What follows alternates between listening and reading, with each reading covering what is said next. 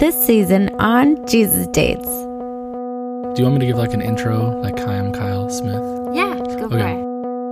it. So I'm like, I don't understand what's going on. I'm like, hey, no, mom and Mrs. Straw are arguing. I want to see what they're arguing about. Yeah. I say this to Mrs. Straw, and she just grips me really tight and says, no, don't go outside.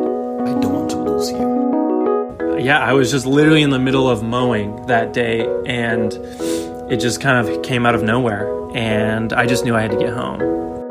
And I prayed in my room that night and I said to God, like I got on my knees on my bed and I just said, God, I've done everything I can do. You need to do something.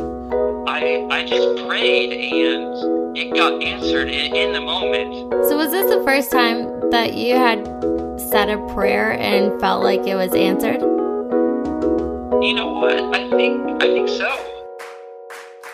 Um, and so it's given me an opportunity to be able to understand what people are going through. Like I know what it's like to want to take your life. I, you know, I was one of those for some time, and so now I'm able to share that with with people.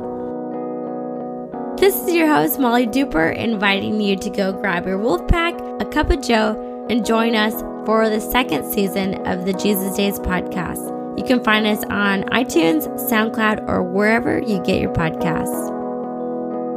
And now's a happily ever after. Now is a happily ever after. That's right.